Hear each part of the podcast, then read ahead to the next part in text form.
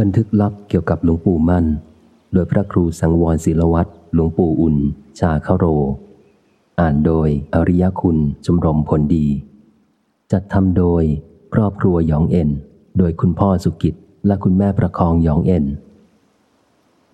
บันทึกฉบับนี้เป็นบันทึกลับส่วนตัวของหลวงปู่อุ่น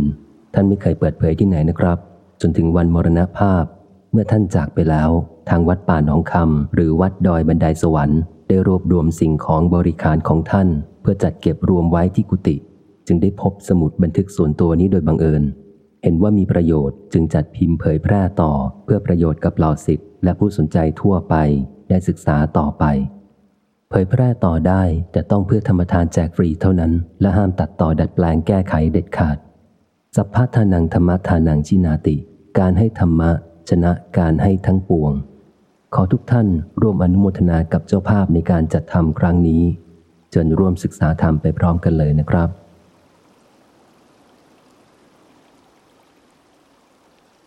อาจาริยธรรม บันทึกส่วนตัวของพระครูสังวรศีลวัตรหลวงปู่อุ่น ชาเข้าโร เปิดเผยความลึกลับของท่านพระอาจารย์มั่น ภูริทัตตะเทระ เมื่อประมาณปลายปีพุทธศักราช 2491 หลวงปู่อุ่นได้เข้ากราบนมัสการท่านพระอาจารย์มั่น และได้กราบถวายตัวเป็นลูกศิษย์และขอนิสัยจากท่านพระอาจารย์มั่นคำว่าขอนิสัย คือขอฝากตัวเป็นศิษย์หรือขอให้เป็นที่พึ่งที่อาศัยของตน ช่วยอบรมสั่งสอนและให้การศึกษาต่อไป ใช้แก่ผู้ที่เข้าพิธีอุปสมบทเมื่อฝากตัวต่อพระอุปชา ซึ่งท่านพระอาจารย์มั่นก็ได้เมตตารับไว้อยู่ในสำนักและปฏิบัติธรรมในปีนั้น ที่วัดป่าบ้านหนองผือตำบลนาในอำเภอพันนานิคม จังหวัดสกลนคร ซึ่งท่านถือว่าเป็นบุญอย่างที่สุดที่ได้มาศึกษาปฏิบัติธรรมในสำนักของท่านพระอาจารย์มั่น จนทำให้ต้องยิ่งเพิ่มความตั้งใจปฏิบัติอุปถาก และตั้งใจจดจ่อฟังโอวาจากท่านพระอาจารย์มั่น ตลอดจนศึกษาเรื่องภายในจิต ที่เป็นไปต่างๆ นานาอีกด้วย หลวงปู่อุ่นได้ร่วมพักจำพรรษากับท่านพระอาจารย์มั่น ที่วัดป่าบ้านหนองผือ หรือปัจจุบันคือวัดป่าภูริทัตตทิราวาสซึ่งนับเป็นพรรษาที่หกของท่าน และเป็นช่วงพรรษาสุดท้ายของท่านพระอาจารย์มั่น ก่อนที่จะละสังขารเมื่อวันที่ 11 พฤศจิกายน พุทธศักราช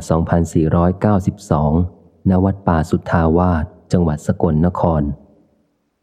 ซึ่งในงานถวายเพลิงศพท่านพระอาจารย์มั่น ภูริทัตตะเทระในวันที่ 31 มกราคม พุทธศักราช 2493 จัดว่าเป็นงานถวายเพลิงศพ พระกรรมฐานที่ยิ่งใหญ่ที่สุดของประเทศไทยในยุคนั้น บรรดาพระเนนและญาติโยม พุทธบริษัทต่างก็หลั่งไหลมาจนเนืองแน่นวัดป่าสุทธาวาสและบริเวณโดยรอบ ซึ่งในงานนี้ ท่านเป็นองค์หนึ่งที่ได้รับมอบหมายหน้าที่ให้เป็นผู้เฝ้าจิตกาทาน คือเชิงตะกอนของท่านพระอาจารย์มั่นตลอดคืน กระทั่งจนถึงเวลาที่จะมีพิธีเก็บอัฐิในวันรุ่งขึ้น ซึ่งท่านก็มีความภาคภูมิใจอย่างมาก ที่ได้ทำงานถวายพ่อแม่ครูบาอาจารย์ จนถึงวาระสุดท้ายในครั้งนั้น ในระหว่างที่หลวงปู่อุ่นได้อยู่ศึกษาและปฏิบัติธรรมกับท่านพระอาจารย์มั่นปุริทัตตาเทระนั้น ท่านเกิดความซาบซึ้งใจในธรรมะคำสั่งสอนข้อวัดปฏิบัติ ตลอดจนเหตุการณ์ อันน่าอัศจรรย์ใจที่เกี่ยวข้องกับองค์ท่านพระอาจารย์มั่นอย่างยิ่ง เพื่อเป็นอาจาริยบูชา ท่านจึงได้ถ่ายทอดความรู้สึกและข้อธรรมที่ท่านได้ประสบมาไว้ดังนี้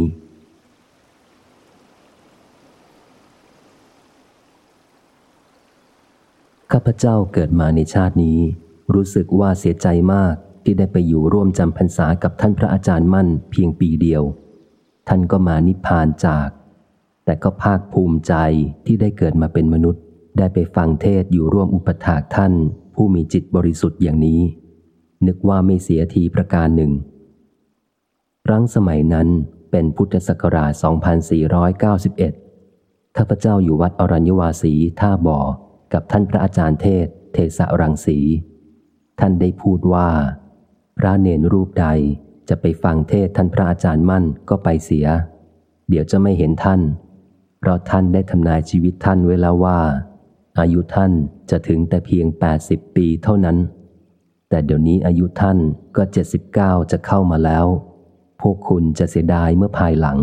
ว่าไม่ได้ฟังธรรมจากพระอรหันต์อย่างท่านอาจารย์ ครั้งนั้นก็ได้นมัสการลาท่านอาจารย์เทศ ท่านก็อนุญาตและส่งทางด้วย เมื่อเดินทางไปถึงวัดป่าบ้านหนองผือ ได้เข้าไปนมัสการท่านและขอนิสัยขอมอบกายถวายตัวปวารณาต่อท่าน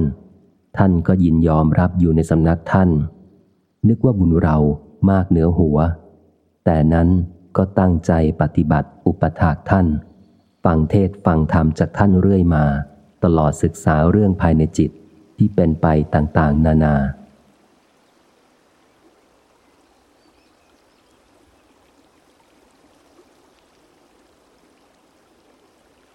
บันทึกเรื่องที่หนึ่ง ความลึกลับที่มีอยู่ภายในท่านก็ถูกเปิดเผยออกมา ที่จำได้คือ ข้าพเจ้ากราบเรียนท่านพระอาจารย์มั่นว่า กระผมขอโอกาสกราบเรียน การนิมิตเห็นดวงหฤทัยคือหัวใจของคนตั้งปลายขึ้นข้างบนนั้นเป็นอะไร ท่านเลยอธิบายไปว่า ที่จริงดวงหฤทัยของคนนั้น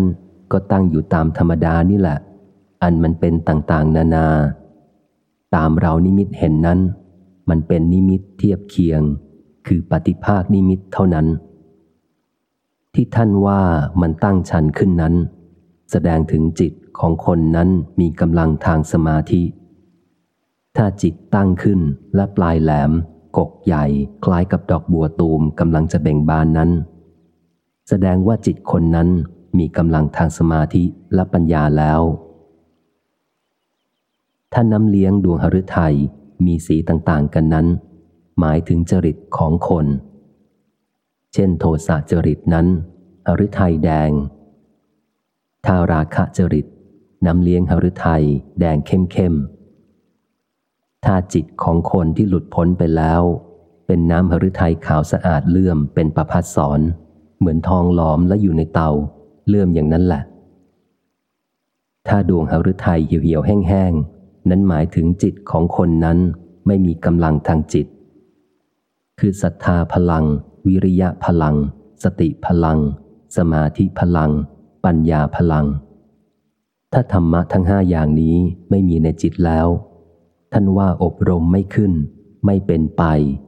จะสั่งสอนทรมานสักปานใดไม่มีประโยชน์เลย ถ้าดวงหฤทัยของคนนั้นมีกกเบ่งบานเหมือนดอกบัว อบรมสั่งสอนไปได้ผลตามคาดหมายจริง ๆ ท่านว่า ผมเองเคยเพ่งดวงหฤทัยของผมเอง เห็นเลื่อมเป็นแสงเลยทีเดียว เพ่งไปเพ่งมา ปรากฏแตกใส่ดวงตา นี่คำพูดของท่าน ท่านจึงอธิบายว่า คนในประเทศไทยนี้ ดวงหฤทัยต่างหมู่อยู่สามองค์ คือดวงหฤทัยปรากฏว่ามีจานหรือแท่นรองสวยงามดี พระสามองค์นี้ องค์หนึ่งคือท่านสมเด็จพระมหาวีระวงศ์ติดโสอ้วน ท่านมรณภาพไปแล้ว ส่วนสององค์นั้นยังอยู่ ท่านพระอาจารย์มั่นพูดว่า บุญวาสนาบารมีพระสามองค์เนี่ยแปลกๆหมู่เพื่อนมาก ท่านอาจารย์มั่นนี้ไม่ใช่ดูแต่หูชิ้นตาหนังเหมือนคนเรา ท่านสั่งสอนลูกศิษย์ลูกหาต้องดูด้วยตานอกตาในเสียก่อน ไม่เหมือนปุตุชนเรา อย่างพวกเราเนี่ย มาเอาแต่กิเลสมาสั่งสอนบังคับ ไม่ว่าใครเป็นอย่างใด ฉะนั้นจึงเกิดสงครามกันบ่อยๆ ระหว่างอาจารย์กับลูกศิษย์จึงวุ่นวายกันอยู่ทั่วโลก ส่วนท่านพระอาจารย์มั่นนั้น ท่านสั่งสอนไป มันก็ได้ผลจริง ๆ อย่างว่าคนจิตไม่มีพลังธรรมะห้าข้อ ก็คือคนอินทรีย์ไม่แก่กล้านั่นเอง อย่างนี้โดยมากท่านไม่รับเอาไว้ในสำนักของท่าน ท่านใช้อุบายว่า ควรไปอยู่แห่งนั้นแห่งนี้ หรือกับคนโน้นคนนี้ดี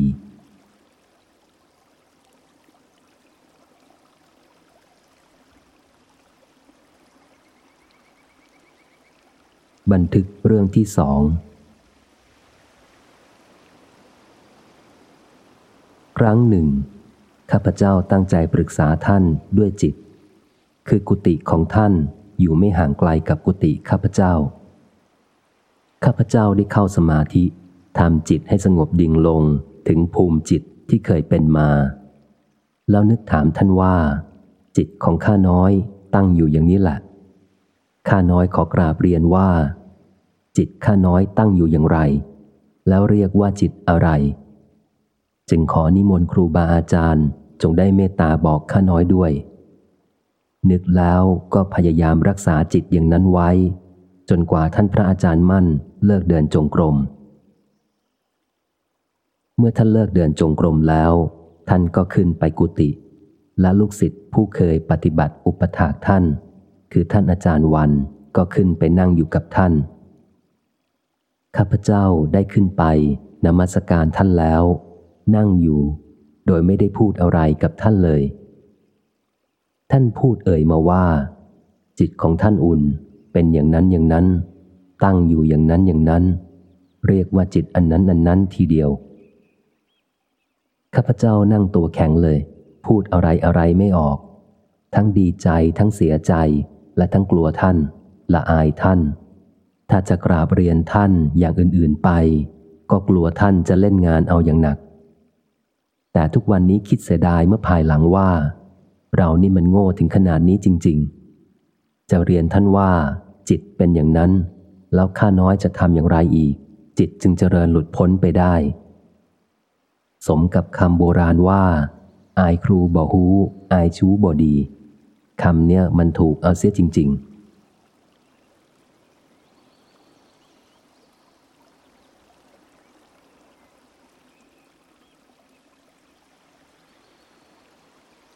บันทึกเรื่องที่สาม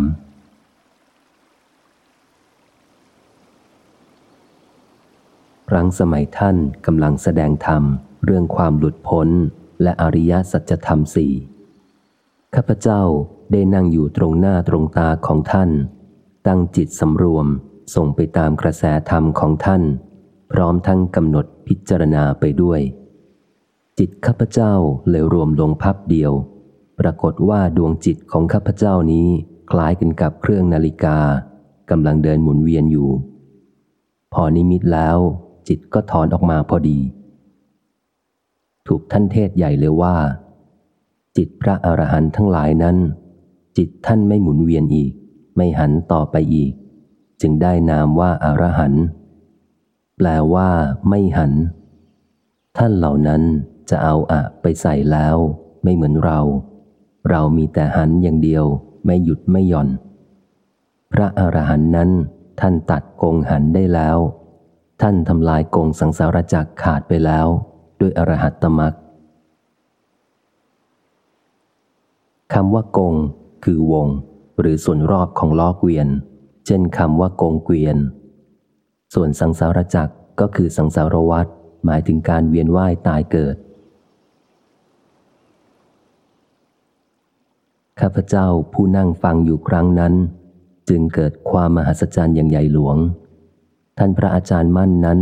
ไม่แสดงธรรมด้วยหูหนังตาหนังเหมือนพวกเรา ท่านจกคือล้วงเอาหัวใจของผู้ฟังมาแสดงจริง ๆ ธรรมะของท่านที่แสดงจึงถึงจิตถึงใจของผู้ฟัง อย่างพวกเราแสดงให้กันฟังอยู่ทุกวันนี้ มีแต่คนตาบอด ผู้แสดงก็บอด ผู้ฟังก็บอด บอดต่อบอดจูงกัน ไม่รู้ว่าจะไปถึงไหน จะไปโดนเอาหลักเอาตอ ตกเหวตกขุมที่ไหนไม่ทราบกันเลย ผู้เทศก็มีกิเลส ผู้ฟังก็มีกิเลสกันทั้งนั้น ผู้เทศเล่าก็หวังเอาแต่กันเทศ ไม่เทศเอาคน มันจึงไกลแสนไกล สมกับพระพุทธเจ้าว่า ธรรมะของสัตบุรุษกับธรรมะของอสัตบุรุษ ไกลกันเหมือนฟ้ากับแผ่นดินคำหนึ่งว่า ดูก่อนอานนท์ถ้าธรรมะของเราตถาคต ไปสิงในจิตของพระอรหันต์ผู้สิ้นจากกิเลสแล้ว ธรรมะของเราก็เป็นธรรมะแท้ไม่ปลอมแปลง ถ้าเมื่อใดธรรมะของตถาคตนี้ไปสิงอยู่ในจิตปุตุชน ผู้มีกิเลส ธรรมะของเราก็กลายเป็นธรรมะปฏิรูป คือธรรมะปลอมแปลง ถ้าผู้เขียนนี้เขียนไปมากๆ ก็เหมือนดูว่าเทศไปอีกละ มันเป็นการเอามะพร้าวมาขายสวนไป จึงขอเขียนแต่เรื่องท่านพระอาจารย์มั่นต่อไป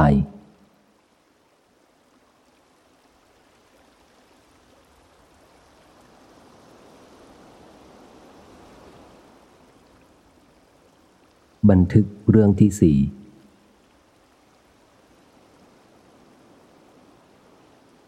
วันหนึ่ง ตอนเช้ากำลังฉันจังหัน พระเนนกำลังแจกอาหารลงใส่ในบาตรและพระผู้อุปถากท่านก็กำลังจัดอาหารหวานข้าว ลงใส่ในบาตรท่านพระอาจารย์มั่น ถ้าเป็นอาหารของแข็งหรือใหญ่ ต่างองค์ก็ต่างเอามีดหันหรือโคลกด้วยครก ต่างคนต่างกระทำด้วยความเคารพจริง วันนั้นข้าพเจ้าได้มองไปเห็นพระท่านทำก็นึกเกิดปีติขึ้นมาด้วยความเลื่อมใส ปล่อยใจเลื่อนลอยไปว่า แม่พระลูกศิษย์ลูกหาของครูบาอาจารย์นี้ ตั้งใจปฏิบัติอุปถากด้วยความเคารพเลื่อมใสจริง เอ๊ะ ครั้งพุทธกาลโน้น บรรดาพระสาวกทั้งหลายนั้น จะมีสานุสิทธิ์ปฏิบัติอุปถากดีๆ อย่างนี้ไหมเนาะคิดแล้วก็ไม่นึกไม่ฝันเลยว่า เราเป็นบ้าคิดเรื่องราวให้ไปกระทบกระทั่งจิตใจของท่าน ครั้นต่อมาในวันหลัง บรรดาสานุสิทธิ์ทั้งหลายที่เคยปฏิบัติอุปถากท่าน ก็เข้าไปจะปฏิบัติ ถูกท่านห้ามอย่างใหญ่ว่า หยุดอย่ามาทำนะ วันนั้นท่านดุเอาจริงๆรั้นต่อมาวันหลังอีก จะเข้าไปปฏิบัติ ท่านเล่นงานอย่างใหญ่อีกว่าทำไมห้ามไม่ฟัง เดี๋ยวถูกค้อนตีเอาแหละ แล้วท่านก็บ่นว่ามันมาดูถูกกัน การปฏิบัติอุปถากอย่างเนี้ย ในครั้งพุทธกาลโน้นพระสาวกไม่มีหรอก วันนั้นไม่มีใครเข้าไปใกล้ท่านได้เลย การจัดสิ่งของลงในบาตรท่านจัดเอง การอุปถากท่านนั้นจำเป็นต้องงดไปหลายวัน ต่อมาท่านอาจารย์มหาบัว ท่านเป็นลูกศิษย์อาวุโสกว่าหมู่พรรษาท่านขณะนั้น คงได้ในราวสิบหกพรรษา จึงได้เรียกบรรดาสานุสิทธิ์รุ่นน้อย มีท่านอาจารย์วัน ท่านอาจารย์เนตร อาจารย์คำพอง อาจารย์สุวัตอาจารย์จันโสม บ้านนาสีดา และข้าพเจ้าพร้อมกับอีกหลายรูป ไปประชุมกันที่กุฏิท่านอาจารย์มหาบัว ว่าเรื่องนี้เป็นใครหนอได้นึกได้คิดอย่างว่านี้ เป็นเหตุให้ครูบาอาจารย์เดือดร้อน ผมเองว่าพิจารณาเห็นว่า คงไม่มีใครหรอก เพราะว่าใครๆที่ได้มาอยู่ก็ได้มอบกายถวายชีวิตกับท่านแล้ว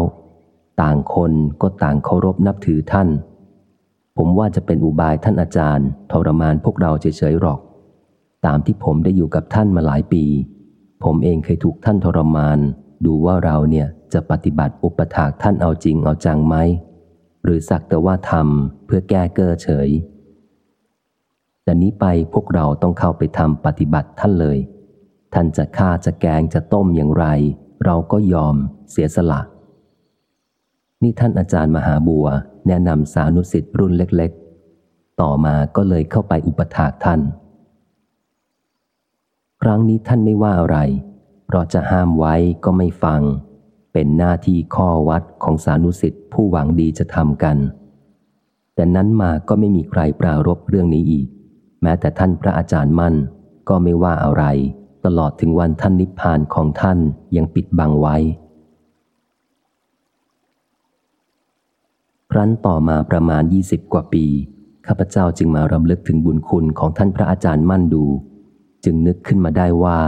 เมื่ออยู่กับท่านพระอาจารย์มั่น ถูกท่านเทศกันใหญ่ สมัยนั้นเราผู้ที่ไม่มีสตินี่แหละ เป็นเหตุทำให้หมู่เพื่อนครูบาอาจารย์องค์อื่น ๆ เดือดร้อนไปตามกัน เมื่อมานึกทวนจิตรู้มันก็สายเสียแล้ว จะทำอย่างไรดี จะไปขอขมาโทษคารวะท่าน ท่านก็ไม่อยู่ในโลกในภพไหน จึงนึกคิดขึ้นมาได้ว่า เหลืออยู่แต่โอวาทคำสอนของท่านนี่แหละให้เรา เราต้องขอขมาโทษเคารพนับถือธรรมะของท่านที่ให้ไว้นี่แหละ นึกขึ้นได้แล้วก็เบาใจต่อมา นี่แหละท่านผู้อ่านทั้งหลาย คนเรานี้แม้แต่จิตของตัวเราเองนี้ นึกคิดไปแล้ว ก็ยังไม่รู้ว่าขณะนี้เราคิดเรื่องอะไร มันจะไปรู้จิตนึกคิดคนอื่นได้อย่างไร ทั้งวันทั้งคืนทั้งปี ทั้งเดือน ผ่านไปผ่านไป หมดไปเฉยๆไม่ได้ทบทวนตรวจดูการดูจิตของตนเลย อย่างท่านพระอาจารย์มั่นนั้น ท่านเคยพูดให้ได้ยินบ่อยว่า ผมเองพิจารณาเห็นจิตเห็นกายอยู่ทุกๆเวลา เช่นเห็นกายเป็นร่างกระดูกอย่างนั้นแหละ เอาผ้ามาห่มมาคลุม ก็เห็นเอาผ้ามาคลุมร่างกระดูกอยู่อย่างนั้น ท่านอ่านเรื่องนี้แล้วจงระวัง อย่าให้เป็นดังจิตของข้าพเจ้าผู้เขียนนี้เลย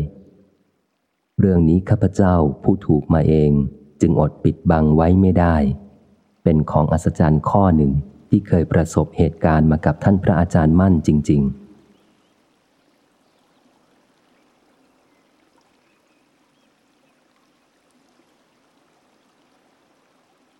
บันทึกเรื่องที่ห้า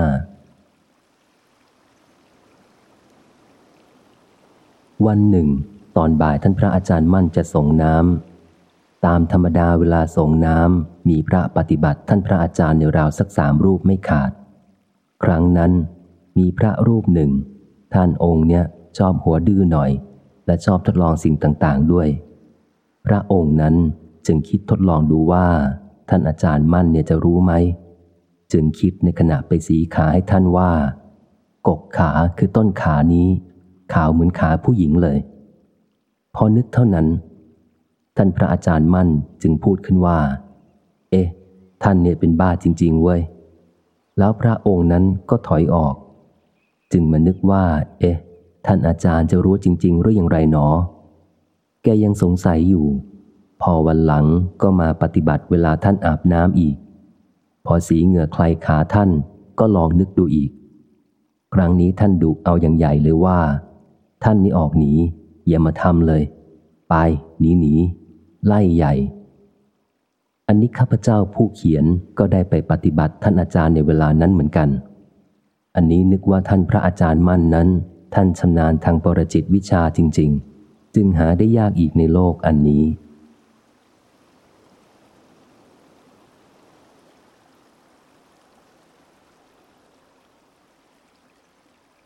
บันทึกเรื่องที่หก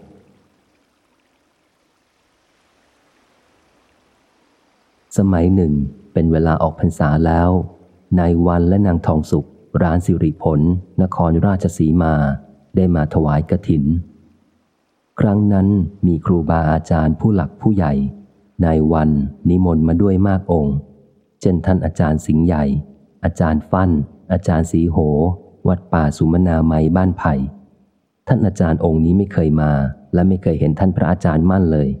ได้ไปพักอยู่กุฏิเล็กๆ ห่างจากกุฏิท่านพระอาจารย์มั่นประมาณสี่เส้น ขณะนั้นท่านอาจารย์สีโหอาบน้ำข้าพเจ้าและพระอื่นๆ มาปฏิบัติท่าน ขณะนั้นท่านอาจารย์สีโหจึงพูดกับข้าพเจ้าขึ้นเบาๆว่า เอ๊ะท่านอาจารย์มั่นเนี่ย รูปร่างหน้าตาเหมือนผมเห็นนิมิตท่านไม่ผิดเลย ว่าลักษณะท่านคนน้อยๆคางเป็นแบนบัดนี้เราจะได้ฟังเทศท่าน เรานี่อยากให้ท่านเทศจริง ๆ ว่าเราเนี่ยมันคาอยู่อะไรทำไมจึงไม่เห็นตนคา ว่าแล้วก็ผลัดเปลี่ยนผ้า ข้าพเจ้าก็เลยไปกุฏิตอนค่ำครูบาอาจารย์ต่างก็ไปชุมนุมที่กุฏิท่านพระอาจารย์มั่น ท่านอาจารย์สีโหก็อยู่นั่นแหละ ท่านพระอาจารย์มั่นก็ทักทายปราศัยกับท่านอาจารย์องค์นั้นองค์นี้ไป พอท่านมองไปเห็นอาจารย์สีโหนั่งอยู่ ท่านเลยพูดขึ้นว่า ท่านสีโหเนี่ยก็มีแต่ไปหากินข้าวต้มขนมเขาอยู่แต่ในเมืองนี่นาทำไมไม่เห็นเข้าป่าไปภาวนาเล่า ว่าแล้วท่านหัวเราะใครก็หัวเราะกัน เพราะเป็นเรื่องขบขัน ผู้ฟังเพลินดูคล้ายกับว่าท่านพูดเล่น แต่ที่จริงท่านพูดตามเหตุที่ท่านรู้ทางจิต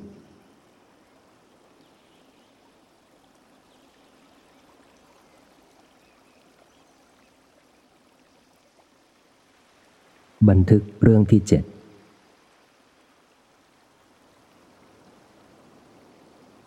ครั้นต่อมาอีกเช้า เวลาฉันจังหัน ครั้งนั้นครูบาอาจารย์ที่เป็นพระแขกติดตามมากับองค์กถินในวันแม่ทองสุข เช่นอาจารย์สิงห์อาจารย์สีโห อาจารย์อ่อน อาจารย์ฟั่น และพระอื่นๆอีกมาก ได้ไปรวมกันฉันที่ศาลาหลังใหญ่ เพราะที่หอฉันที่ไม่เพียงพอ จึงฉันอยู่ที่หอฉันก็มีแต่พระเนนเจ้าถิ่นทั้งนั้น ครั้งนั้นบรรดาอาหารหวานข่าว พวกโยมทั้งหลายเลยเอาขึ้นไปแต่หอฉันที่พระอาจารย์มั่นอยู่ ไม่มีใครแบ่งไปศาลาใหญ่เลย พระผู้แจกอาหาร เช่นอาจารย์วัน อาจารย์ทองคำและข้าพเจ้าผู้เขียนนี้ด้วย ก็บังเอิญลืมแบ่งไปจริง ๆ พอฉันเสร็จแล้วไม่มีใครว่าอะไร ครูบาอาจารย์ทั้งหลายที่ฉันอยู่ศาลาหลังใหญ่ ก็ฉันแต่อาหารที่ได้มาในบาทไม่มีใครพูดอะไร เพราะกลัวความกระทบกระเทือนจะไปถึงท่านพระอาจารย์ใหญ่ พอตื่นเช้าวันหลังเท่านั้นแหละท่านพระอาจารย์มั่นเลยว่าโยมชาวบ้านหนองผือเลยว่า พวกโยมทำอาหารมาให้พระฉันกันอย่างไรอาตมาได้ยินว่า ท่านอาจารย์สิงห์บ่นว่าอาหารจาง อาหารจางอยู่ ในที่นี้เข้าใจว่าท่านพระอาจารย์สิงห์นั้น ท่านแค่เพียงนึกในใจนะครับ พระพวกพัตุเทศที่แจกอาหารเลยสืบถามดูความจริง แล้วจึงรู้ว่าลืมแบ่งอาหารไปสลาหลังใหญ่ ปล่อยให้ครูบาอาจารย์ฉันแต่ข้าวที่ไม่มีอะไรอะไรกันทั้งนั้น จึงเป็นเหตุให้ท่านพระอาจารย์มั่น รู้เรื่องราว โดยไม่มีใครบอก อันนี้เป็นของอัศจรรย์ข้อหนึ่ง ตามข้าพเจ้าเคยผ่านเหตุการณ์มา ในเรื่องท่านพระอาจารย์มั่น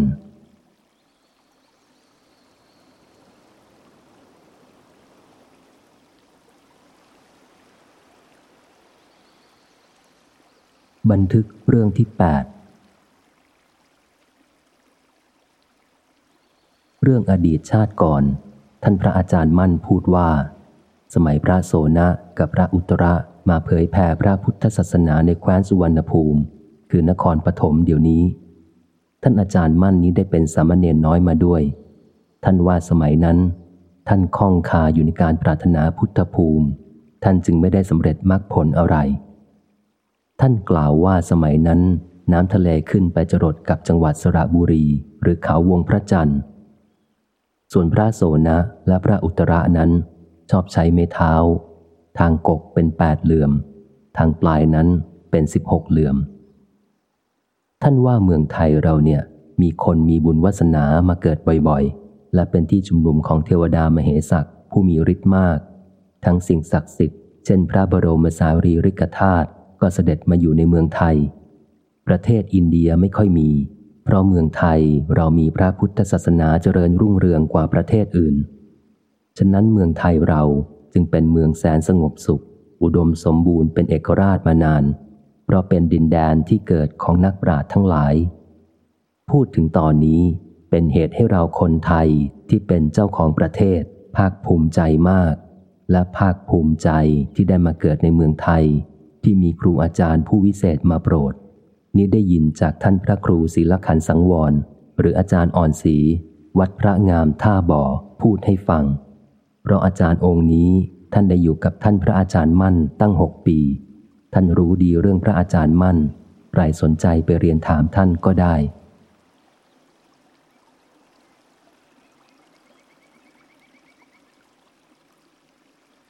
บันทึกเรื่องที่เก้าเรื่องเข้าสมาธิเวทายตานิโรธสมาบัติ ท่านอาจารย์อ่อนศรีวัดพระงาม เล่าให้ข้าพเจ้าฟังว่า เรื่องเข้าเวทายตานิโรธนี้ เคยมีครูบาอาจารย์ผู้ใหญ่กราบเรียนท่านพระอาจารย์มั่น ท่านตอบว่า พระอรหันต์จำพวกได้อภิญญาหกและปฏิสัมพิทาสี่จิตถึงจตุทัตฌานแล้วจึงเข้าได้ อย่างพระมหาสารีบุตร พระมหากัสปะ ท่านเข้าได้ถึงเจ็ดถึงแปดวันจำพวกพระอรหันต์สุขวิปัสสโก เตวิโช อันนี้เข้าไม่ได้ ท่านพระอาจารย์มั่นพูดว่า เอาหน้า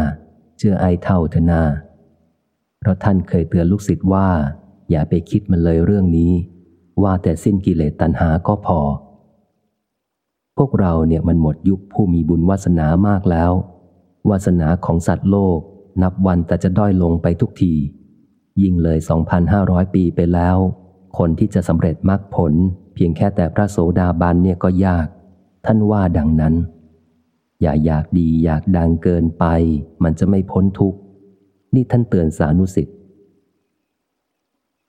หมายเหตุ แต่ก็อย่าลืมนะครับ ท่านแค่บอกว่ายาก แต่ไม่ใช่ว่าเป็นไปไม่ได้ เพียงแต่ยากกว่าสมัยก่อนเท่านั้น อย่างท่านอาจารย์หลีวัดอโศการามก็เคยพูดบ่อยๆว่า เลย 2,500 ไปแล้ว คนจะทำความดีได้ยาก มีแต่คนชั่วเอาความชั่วมาทับถมกัน จริงอยู่คำนี้สมัยทุกวันนี้ พระท่านถือธุดงไปเจริญสมณธรรมอยู่ป่าอยู่เขา ไกลแสนไกล สูงแสนสูงเท่าใด คนยังไปรบกวนถามบัตรถามเบอร์ท่าน ไม่ถามเรื่องบุญ เหมือนสมัยที่ท่านพระอาจารย์มั่นยังมีชีวิตอยู่ ถามกันแต่เรื่องเบอร์ทั้งนั้น พระสมัยนี้ก็สแสวงหาแต่อย่างนั้นเหมือนกัน แล้วมันจะดีขึ้นได้อย่างไร ใครก็หาแต่มนุษย์สมบัติ ไม่หานิพพานสมบัติ พระท่านผู้หวังจะข้ามจากโลกก็พลอยลำบากไปด้วย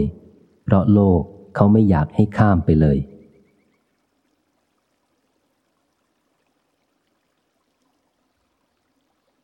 ข้าพเจ้าได้ค้นดูหนังสือโบราณ คือหนังสืออุรังคธาตุตอนหนึ่งว่า พระมหากัสปะเทระเจ้า ได้สร้างพระธาตุพนม จังหวัดนครพนม ทางฝ่ายคารวาสมีพระยาคำแดง พระยาเมืองอินทปัตฐานคร พระยานันทเสนพระยาปิงคราช พระยาสุมิทานคร โปรดให้เขียนรูปม้าอัสดรใส่พระธาตุโดยผินหน้าไปทางทิศเหนือแม่น้ำโขง ผินหางไปทางทิศใต้แม่น้ำโขง แล้วพระมหากัสปะเทระเจ้าจึงทำนายพยากรณ์ไว้ว่า ต่อไปครั้งหน้า ศาสนาพระสัมมาสัมพุทธเจ้า เมื่อถวายสร้อย ศาสนาแถบแม่น้ำโขงนี้จะเจริญรุ่งเรือง จะมีพระอรหันต์เกิดขึ้น แถบสายแม่น้ำโขง อันนี้ข้าพเจ้าบอกตรงๆเลยว่า มันต้องเป็นสมัยท่านพระอาจารย์มั่น ท่านพระอาจารย์สาวนี้ไม่มีผิดจริง ๆ เพราะพระทั้งสององค์ท่านนี้ก็เป็นชาวอุบล ซึ่งมีเขตจรดกับแม่น้ำโขง และเวลาท่านสององค์นี้ เที่ยวเทศนาโปรดประชาชน ก็เที่ยวโปรดตามสายแม่น้ำโขง นี้เป็นคำสันนิษฐานของข้าพเจ้า จะผิดหรือถูกประการใด ขอพิจารณาดูเถิด และให้อภัยแก่ข้าพเจ้าผู้เขียนด้วย อีกตอนหนึ่ง ในหนังสือพุทธทำนายว่า ใกล้ศาสนา 2,500 ปี จะมีผู้มีบุญวาสนามาเกิด มีพระยาธรรมิกราชมาปกครองบ้านเมือง ฝ่ายพระศาสนาจะมีพระอรหันต์มาเทศโปรด บ้านเมืองจะเจริญรุ่งเรือง วัฒนาถาวร พระศาสนาของพระสัมมาสัมพุทธเจ้าจะเจริญเรื่องทางด้านปริยัติธรรม ปฏิบัติธรรม ปฏิเวทธรรม เรื่องนี้ได้มีครูบาอาจารย์บางรูป ได้ยินท่านพระอาจารย์มั่น เคยพูดว่า มันเจริญมาแล้วแต่พระเจ้าแผ่นดินรัชกาลที่สี่ท่านก็เป็นจอมปราดปกครองบ้านเมือง ได้ปรับปรุงทางคณะสงฆ์และได้ปรับปรุงบ้านเมืองให้เจริญ จนมาถึงรัชกาลที่ห้าบ้านเมืองได้เจริญถึงขีด ท่านว่าดังนั้น ส่วนฝ่ายพระศาสนาก็มีสมเด็จพระมหาสมณเจ้ากรมพระยาวชิรยานวโรรส ระองค์ท่านก็ได้ปรับปรุงด้านการศึกษาปริยัติธรรมนี้ขึ้นมาจนถึงสมัยทุกวันนี้ ด้านปฏิบัติปฏิเวทธรรม อันนี้มันเจริญอยู่กับผู้ปฏิบัติ ผู้ไม่ปฏิบัติก็ไม่เห็นความเจริญ มันไม่ใช่ทั่วไป ผู้ใดปฏิบัติเห็นมรรคผลนิพพาน ก็ว่ามรรคผลนิพพานยังอยู่เหมือนเดิมไม่ไปไหน พระพุทธเจ้าปรินิพพานไป ท่านไม่ได้เอามรรคผลนิพพานไปด้วย คงอยู่ตามเดิม เอสะธรรมโมสนันตโน พระธรรมเป็นของมีมาแต่ดังเดิมไม่ไปไหน พระพุทธเจ้าตรัสเวลาว่า ดูก่อนอานนท์เมื่อใดภิกษุในพระศาสนานี้ยังปฏิบัติดีปฏิบัติชอบอยู่ พระอรหันต์จะไม่ว่างจากโลก อันนี้คำพูดของท่าน ผู้เห็นธรรมแล้วหลุดพ้นแล้วพูด ทีนี้เราผู้มืดมนและข้องคาอยู่มาพูดกันตามความเห็นแล้วว่า พระผู้วิเศษคือพระอรหันต์จะมาเที่ยวเทศนาโปรดประชาชนนั้น ข้าพเจ้าว่าไม่ใช่อื่นไกล คือท่านเจ้าคุณอุบาลี ซึ่งเป็นนักเทศเอกในประเทศไทย และท่านพระอาจารย์เสา ท่านพระอาจารย์มั่นนี่แหละ ไม่ใช่ท่านเหาะมาทางอากาศ มาประกาศว่า ข้าพเจ้านี่คือพระอรหันต์จะมาโปรดท่านเนออย่างพวกเรานึกคิดกัน ท่านได้สำเร็จแล้วก็แล้วกันไป หลุดพ้นแล้วก็แล้วกันไป ไม่ใช่ว่าจะมาหามแข่งหามแสงเหมือนกลองยาว เคยมีพระบางพวกหามไปเข้าสมาธิให้คนดู อันอย่างนั้นมันไม่มีในพระสาวกเสียแล้ว และพระพุทธเจ้าก็ไม่ปรากฏว่า พระองค์เข้านิโรธสมาบัติ แล้วให้สาวกหามไปให้คนดูว่า มาเนอร์มาดูเราเข้านิโรธ อย่างเนี้ยไม่มี พระวินัยก็ปรับอาบัติไว้แล้วว่า ภิกษุใดบอกอุตริมนุสธรรมแก่ชาวโลก เขาปรับอาบัติปาจิตตีดังนี้ ท่านผู้มีจิตหลุดพ้นแล้ว ท่านไม่โอ้อวด ไม่อยากดังเหมือนพวกเราที่มีกิเลสอยู่หรอก ถึงบอกไป คนอื่นเขาจะเชื่ออย่างไร เขาไม่เห็นด้วย มีแต่เขาจะว่าท่านเนี่ยบ้าแล้วกระมัง ฉะนั้นการบอกเปิดเผยธรรมวิเศษที่มีในตนนี้ นอกจากอาบัตแล้วก็ไม่มีประโยชน์ผลได้น้อยกว่าผลเสียจะประสาอะไรแต่สาวกของพระพุทธเจ้า แม้แต่พระองค์เองได้ประกาศว่า เราเป็นสยุมภูผู้ตรัสรู้เอง คนอื่นก็ยังเชื่อยาก ทั้งตำราพวกพราหมณ์ ก็ทำนายกันทั้งประเทศอินเดียว่า พระพุทธเจ้าจะมาตรัสรู้ในโลก เมื่อพระองค์เที่ยวประกาศพระศาสนา คนบางจำพวกก็ยังไม่เชื่อพระองค์ จนได้แข่งฤทธิ์แข่งเดชกับพระองค์ จะเอาอย่างไรกับมนุษย์ผู้มืดหนา ฉะนั้นเรื่องพระอาจารย์มั่นนี้ก็เหมือนกัน ต้องถูกปิดบังไว้ตั้งยี่สิบกว่าปี จึงมีวี่แววขึ้นเดี๋ยวนี้เอง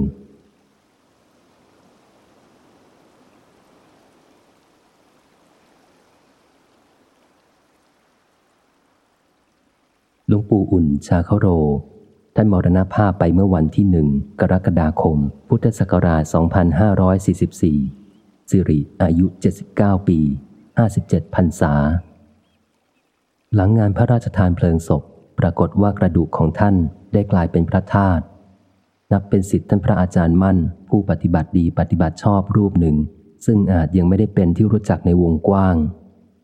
ปัจจุบันยังมีพระดีพระแท้อีกมากนะครับ ที่ปฏิบัติปลีกวิเวกในที่ห่างไกล และมักไม่แสดงตัว ซึ่งการทำบุญกับพระแท้นั้น ถือเป็นโอกาสที่หาได้ยาก และเป็นการรักษาพระศาสนาไว้โดยตรง แต่เราจะไม่รู้และตัดสินได้ว่า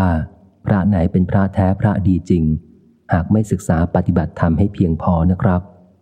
ฉะนั้นการรักษาพระศาสนาที่ดีที่สุดก็คือพวกเราต้องใส่ใจร่วมกันศึกษาปฏิบัติธรรมให้ถูกต้องตรงทางเสียก่อน จึงจะเกิดผลดีได้จริง ทั้งต่อตอนเองและสังคม หน้าที่หลักของชาวพุทธแท้ที่ควรกระทำมีสามอย่างนะครับ หากต้องการความสุขแท้ หากต้องการพ้นทุกข์ ก็คือการศึกษาธรรม ปฏิบัติธรรม และเผยแผ่ธรรม ขออนุโมทนากับท่านที่กำลังฟังอยู่ตอนนี้นะครับ ซึ่งนับว่าท่านเป็นผู้ที่มีบุญอย่างยิ่ง ที่ได้สะสมกุศลไว้มากพอ จึงได้เกิดเป็นมนุษย์ พบพระพุทธศาสนา มีใจใฝ่ศึกษาปฏิบัติธรรม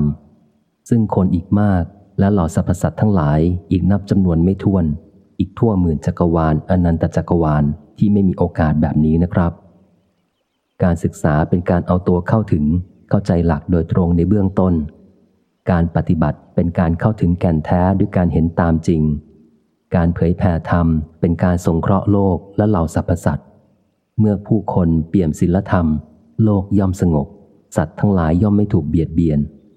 และอนิสงส์แห่งการเผยแผ่ธรรมที่ถูกต้องนั้นจะเป็นไปตามหลัก ผู้ให้ปัญญาย่อมได้ปัญญา อันจะนำพารู้ธรรมเห็นธรรมได้ชัดเจนได้สะดวกยิ่งขึ้น ดังมีพระพุทธพจน์ปรากฏไว้ว่า สัพพะทานังธรรมทานังชินาติ การให้ธรรมะชนะการให้ทั้งปวง ขออนุโมทนากับเจ้าภาพในการจัดทำสื่อธรรมเผยแพร่ทุกท่าน ทั้งในอดีตในปัจจุบัน และแม้ความตั้งใจในอนาคต ขอทุกท่านเจริญทั้งทางโลกและทางธรรม ขอให้เจริญในทางที่เป็นกุศลยิ่งขึ้นไป ขอจงพ้นภัยอันตรายทั้งภายนอกภายในทั้งปวงด้วยเถิด